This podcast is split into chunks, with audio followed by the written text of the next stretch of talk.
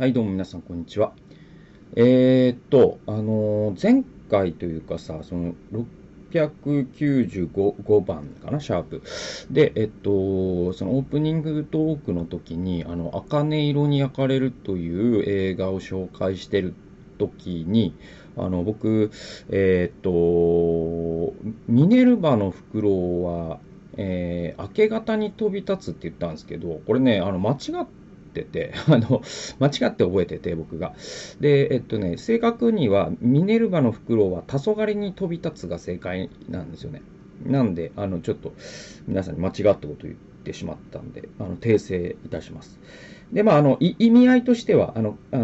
論理学者のヘーゲルの言葉だそうなんですよね。で、意味合いとしては、まあ、僕が言った意味で大体合ってて、まあ、つまり、その哲学っていうのは、その事象が終わった後に、仕事をするんだっていうことで。で、まあ、そのコロナ禍っていうものが、まあ、終わった後にこそ、その、いわゆるこのコロナ禍って何だったのかっていうのが多分語られ始めると思うんだけど、でもそのコロナ禍というその足場が悪い中でも語ろうとした人だけがやっぱりね、ミネルヴァのフクロウになれるというかさ、まあそういうことなんじゃないのかなっていうようなことを前回話しました。で、まあなんか映画の話が続くんだけど、最近もう一個面白い映画見たんで、ちょっと紹介したいなと思って。まあ、これ皆さん知ってると思うんだけど、あれですよ、花束みたいな恋をしたっていうね、映画見たんです。で、これ菅田将暉さんと有村架純さん、の、まあ、主演された映画で、まあ、去年の日本の映画ではというか、日本映画界でも、まあ、一番ヒットした部類なんじゃない確か。うん、だから、鬼滅の後では一番興行収入が良かったっていう話なんで、で、結構、ある種、こう、まあ、バズったというか、ね、まあ、そこまで社会現象まではいかなかったけど、なんか、花恋とか呼ばれて、やっぱ若い子中心に、すごい流行ってんだなと思ってて、で、僕は、よっぽど2021年の春に映画館行こうと思ったぐらいなのね。で、だけど、その緊急事態だなんだで、なんか今じゃねえなとかって言ってたら、公開終わっちゃってて。で、なんで行こうと思ったかっていうと、これはあれなんですよね。僕の大好きな、その東京ポッド許可局っていうラジオがあってね。で、その中でお三人が、その花束みたいな恋をしたについてすげえ語って、で、すごく、おじさんが見ても面白い恋愛映画っていうか、なんかルックとしてはさ、なんかカップルでね、見に行く、そういうポップコーンムービーみたいに見えるんだけど、結構なんか映画館行っても結構おじさんいっぱい来てるらしいんですよね。で、それで、まあ、すごく面白そうだな。この3人が語るのを聞いて、あ、これは絶対おもろいぞと思って、で、実際見てね、まあ本当に面白かったんですよね。やっぱ脚本がとにかくよくできてて、で、なんかね、この、脚本書いた方が、東京ラブストーリーとか、あと最近だとカルテットとか、まあそういう名作のドラマを手掛けた脚本家の方が初めて映画用に脚本を書いたというんで、まあその花束みたいな恋をしたっていうのが、まあ去年、まあすごく、見られた映画で、僕はだからその映画館で見逃してるから、配信を待ってたというかねその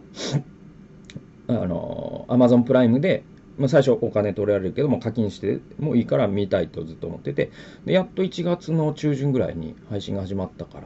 ら、それに気づいて、で見たのね。で、500円ぐらいかな。で、まあストリーミングで見てね。で、まあめちゃくちゃ面白かったんですよね。で、どういう話かというと、まあそのジャンルで言うとね、あれなんですよね。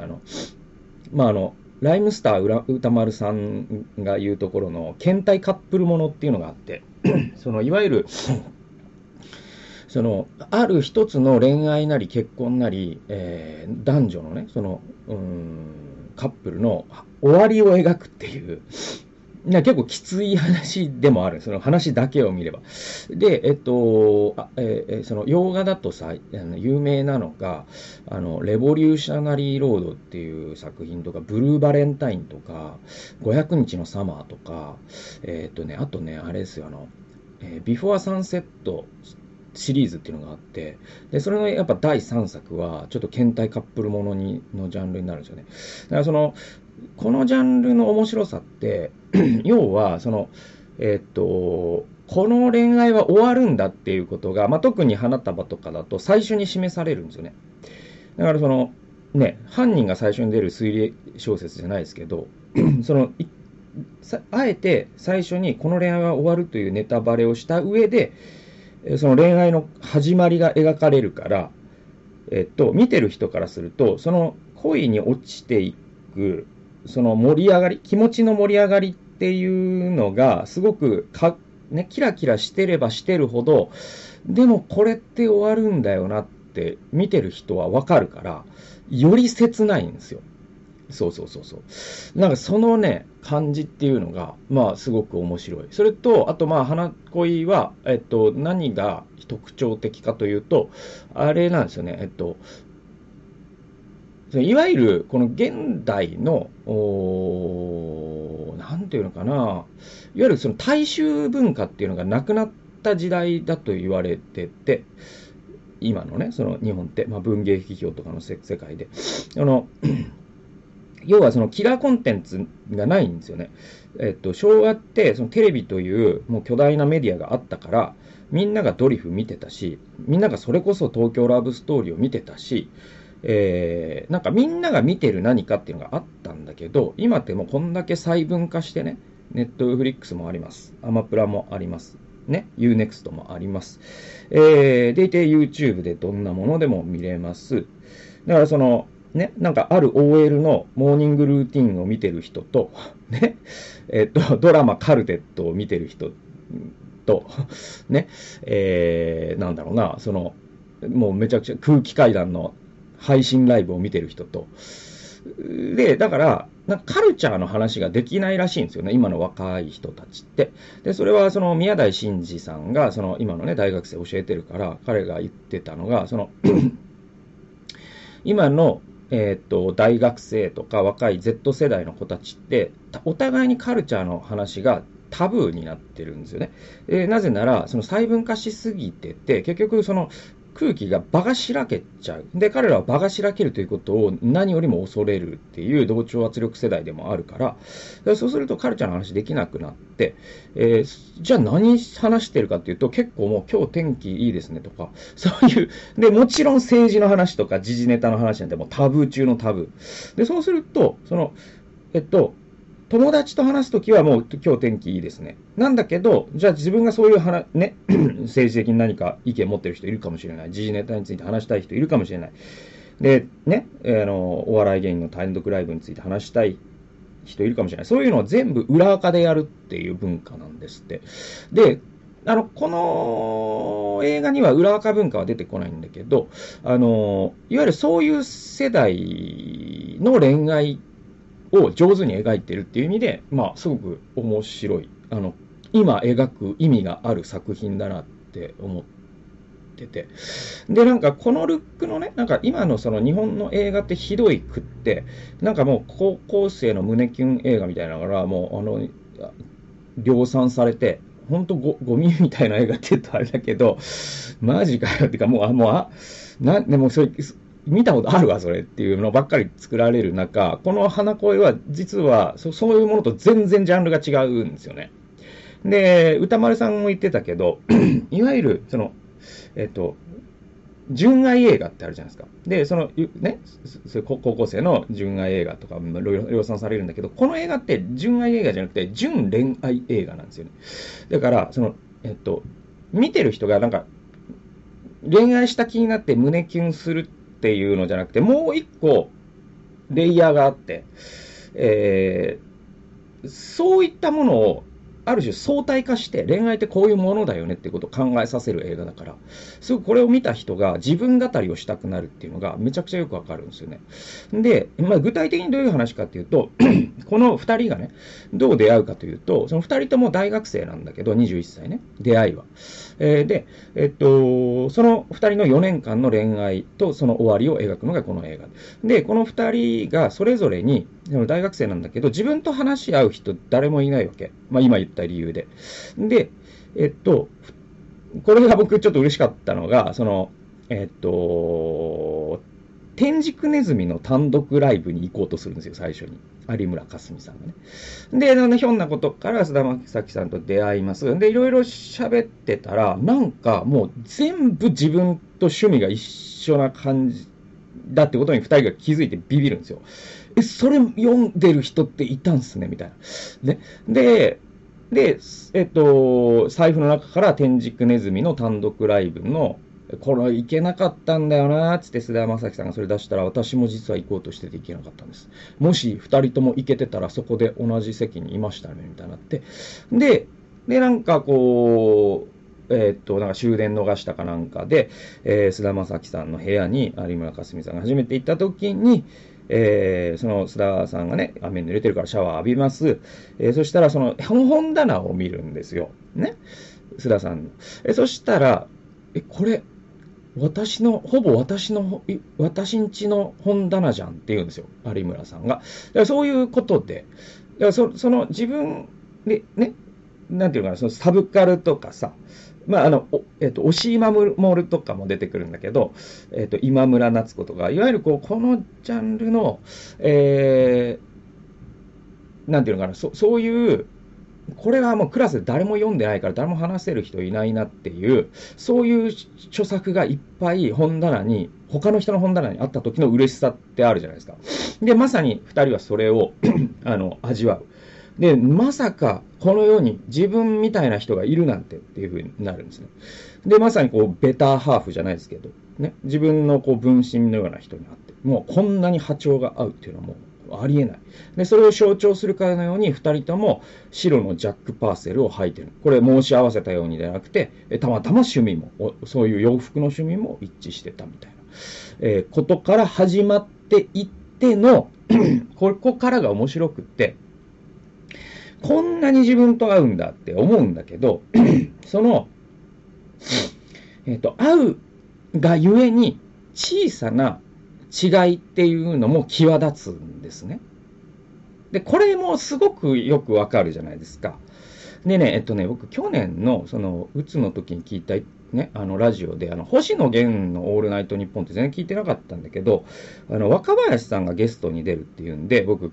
これを聞かなきゃなと思って、その回はやっぱ聞いた。でめちゃくちゃ面白くって、で若林さんと星野さんってなんかすごくお互いをずっと意識してきたんですよね。でそれは星野さんの脳梗塞の時のね、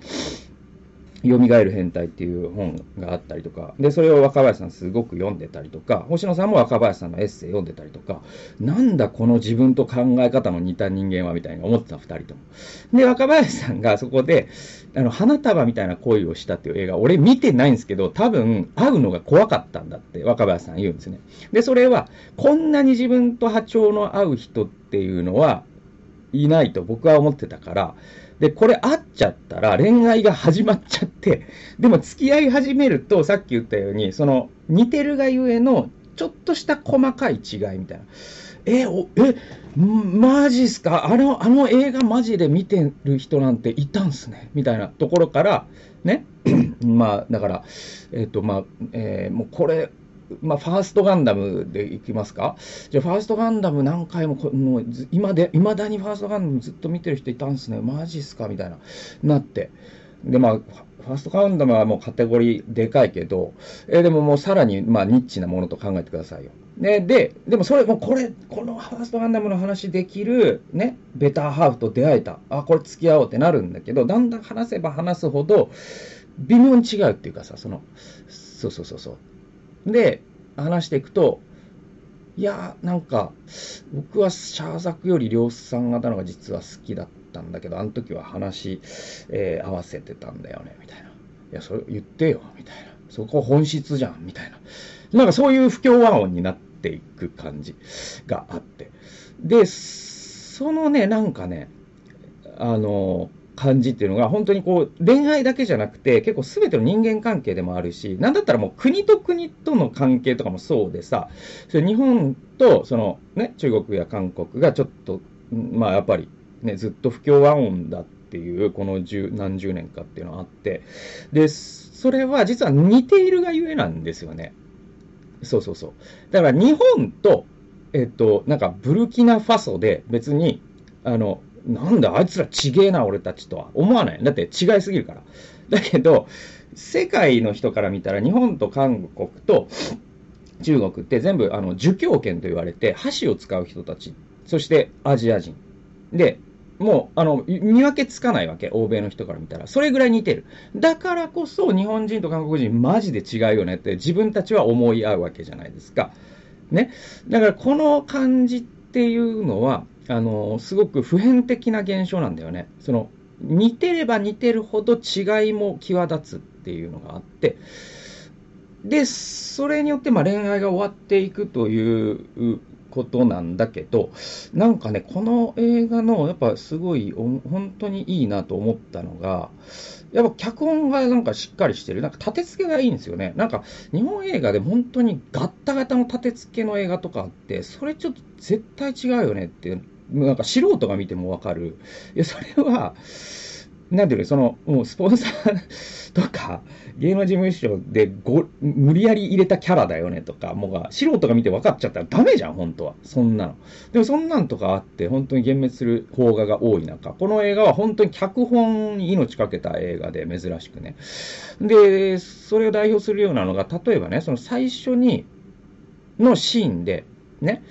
須田さんと有村さんがもう別れた後のシーンから冒頭始まるんだけど、そこでなんかねそのカップルがね喫茶店で、カップルがその左右のイヤホン片方ずつ音楽を聴いてこの曲良くないみたいなこと言ってる。でそれに対してそのお二人がいや違うんだよねとか言うんですよ。でそれは2人は同じ曲を聴いてるようで全く違う曲を聴いてるんだって言うんですよ。つまりその左右のバランスを取った上でのステレオサウンドなのだから、ねその L と R で分けて聴いちゃったら実は違う曲を聴いてるんであってみたいなことを2人ともが今付き合ってる彼氏彼女に言ってるっていうシーンから始まるんですよ。それでそれは実は2人が付き合ってる時にある人から聞いたエピソードなんですよね。でこの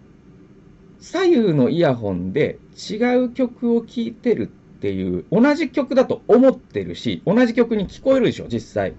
だけど、左右のイヤホンで実は違う曲を聴いてるんだという、その同床異夢と言っていいんでしょうか。でそれがこのね恋愛が終わった一番の理由だっていうのが最後の最後にやっぱ分かるわけだから、その最初に示されたその左右のイヤホンっていうのはメタファーであって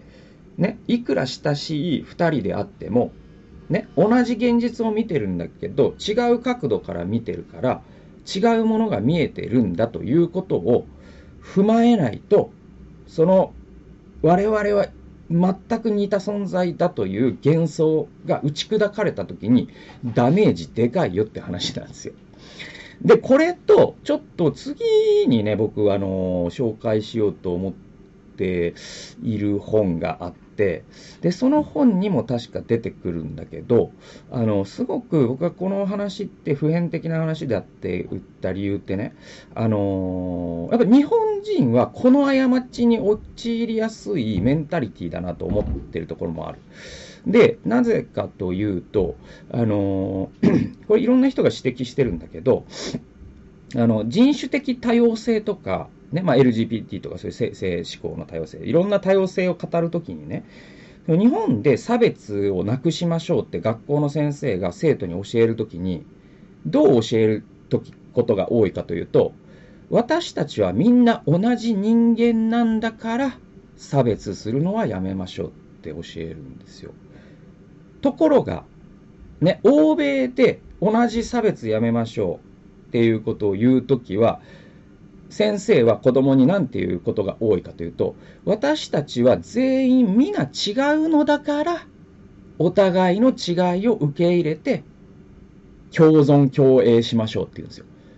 これ分かります？だから同じ差別をやめよう、多様性認めようなんだけど、言いたいことはだけど前提が違う、スタート地点が逆なんですよね。で日本人の側の差別やめましょうロジックって、私たちは同じなはずだっていう前提なのね。で、欧米の差別やめましょう、多様性論争って、スタート地点が全員違うはずだからこそ、共存共栄する道を、ね、探りましょうっていうことなんですよ。だから日本側からのアプローチってちょっと危なくて、それって違うやつは同じになればいいじゃないみたいな風にも利用できちゃうわけね。だからその感じっていうのがすごく、まあそのこの花恋を見てそこまで行く人はあんまり多くはないかもしれないけど、実はそれぐらい普遍的なことを言ってる映画でもあって、すごく面白いですよ。なんかある種こう恋愛の神話じゃないですけど、なんかこの映画を見てから2人が脳内に住み着くって、ライムスター歌丸さんが言ってて、その感じすげえわかるんですよね。で、あとは何者っていうね映画があるんですよ。これ浅井亮さんの原作で映画化された、ね、でこの映画もすごく面白くて、実はこの菅田将暉と相村架純ってこの映画でも、共演しててね。でしかもこの何者っていう映画ってその就職活動の映画なんですよ。ね、でまあその何者の場合はいわゆるこう主演は、菅田将暉さんももちろん主演者の一人だけど、むしろフォーカスは、あの人、なんだっけ、佐藤健なんだよね。なんだけど有村架純がねヒロインにいてっていう構造で、しかもその若者が就職活動で傷ついていくっていう映画なんですよ。でいてこう SNS の裏垢問題を扱った映画で、でこの花恋もなんで2人の不協和音どこから始まるかというと就職活動から始まるんですよね。だからすげえデジャブ感があって、なんかねすごいいろんなものがつながって面白かったんだよなこの映画っていう話で、ちょっと聖書研究の話しようかと思ったけど、ちょっと膨らませすぎたので、今回はちょっと単体のちょっと映画解説動画にしようかなと思います。にしてはちょっと短いんで、あとねいろんなねこの映画のなんで自分語りしたくなるかっていうと、もうそういう仕掛けが散りばめられすぎてて、今村夏子もさっき言ったし、あとはその天竺の単独ライブとか、押井守イコール神とか、あとね静岡のね爽やかのハンバーグとか出てくるんですよ。でこれもやっぱり語る人は語る話だったりとか、でやっぱその脚本よくできてるから。何かの始まりは終わりの始まりっていうね言葉が出てきたりとか、そういうその暗示とか、そういうそのなんていうのかなレトリックに満ちているそのセリフを本当によく考えた映画なんだなっていうのも分かるし、すごくねおすすめですね。でまあ花束みたいな恋をしたが好きだった人は絶対好きな映画は500日のサマーっていう、この映画もすごくいいんでおすすめですね。でまあこの映画は結構見たね、その花恋は見た人も多いと思うから、なんだろうな語りたいよという人も多いかなと思って、でなんかこう自分語りしたくなる映画でもあるから、この映画見て、ただそのカップルでじゃあ見たらどうなるかというと、まあ、それは責任持たないよっていう話ってでもちょっと僕妻にもどうもね一回見てなんか話し合ったら面白いだろうなとかね。だって僕と妻はお揃いのジャック・パーセル持ってますからね。2人ともなんかジャック・パーセル好きで、やっぱ白スニーカーで一番いいのはジャッパだと思っててるんだよね。なんかわかんないけど、そうオールスターよりもジャック・パーセルだよねなんていうね話とか、スタン・スミスよりもやっぱジャック・パーセルだよねとか、であとその脚本で言うと、やっぱ後半のその倦怠カップルになっていくにつれて、その靴が2人とも違う靴になるっていうのとかも、まあすごくねいい映画ですので、まあ見てみてはいかがでしょうかという、まあ、今日はちょっと映画を語る回にさせてもらいました。まあ、いろんな人が語ってるから、まあ、これ以上ね屋根を貸すみたいなことになるんだけど、まあこれでもしかしたら知る人もいるかもしれないから、ちょっと花恋について語ってみました。ということで、お聞きくださりありがとうございました。それではまた次回の動画および音源でお会いしましょう。さよなら。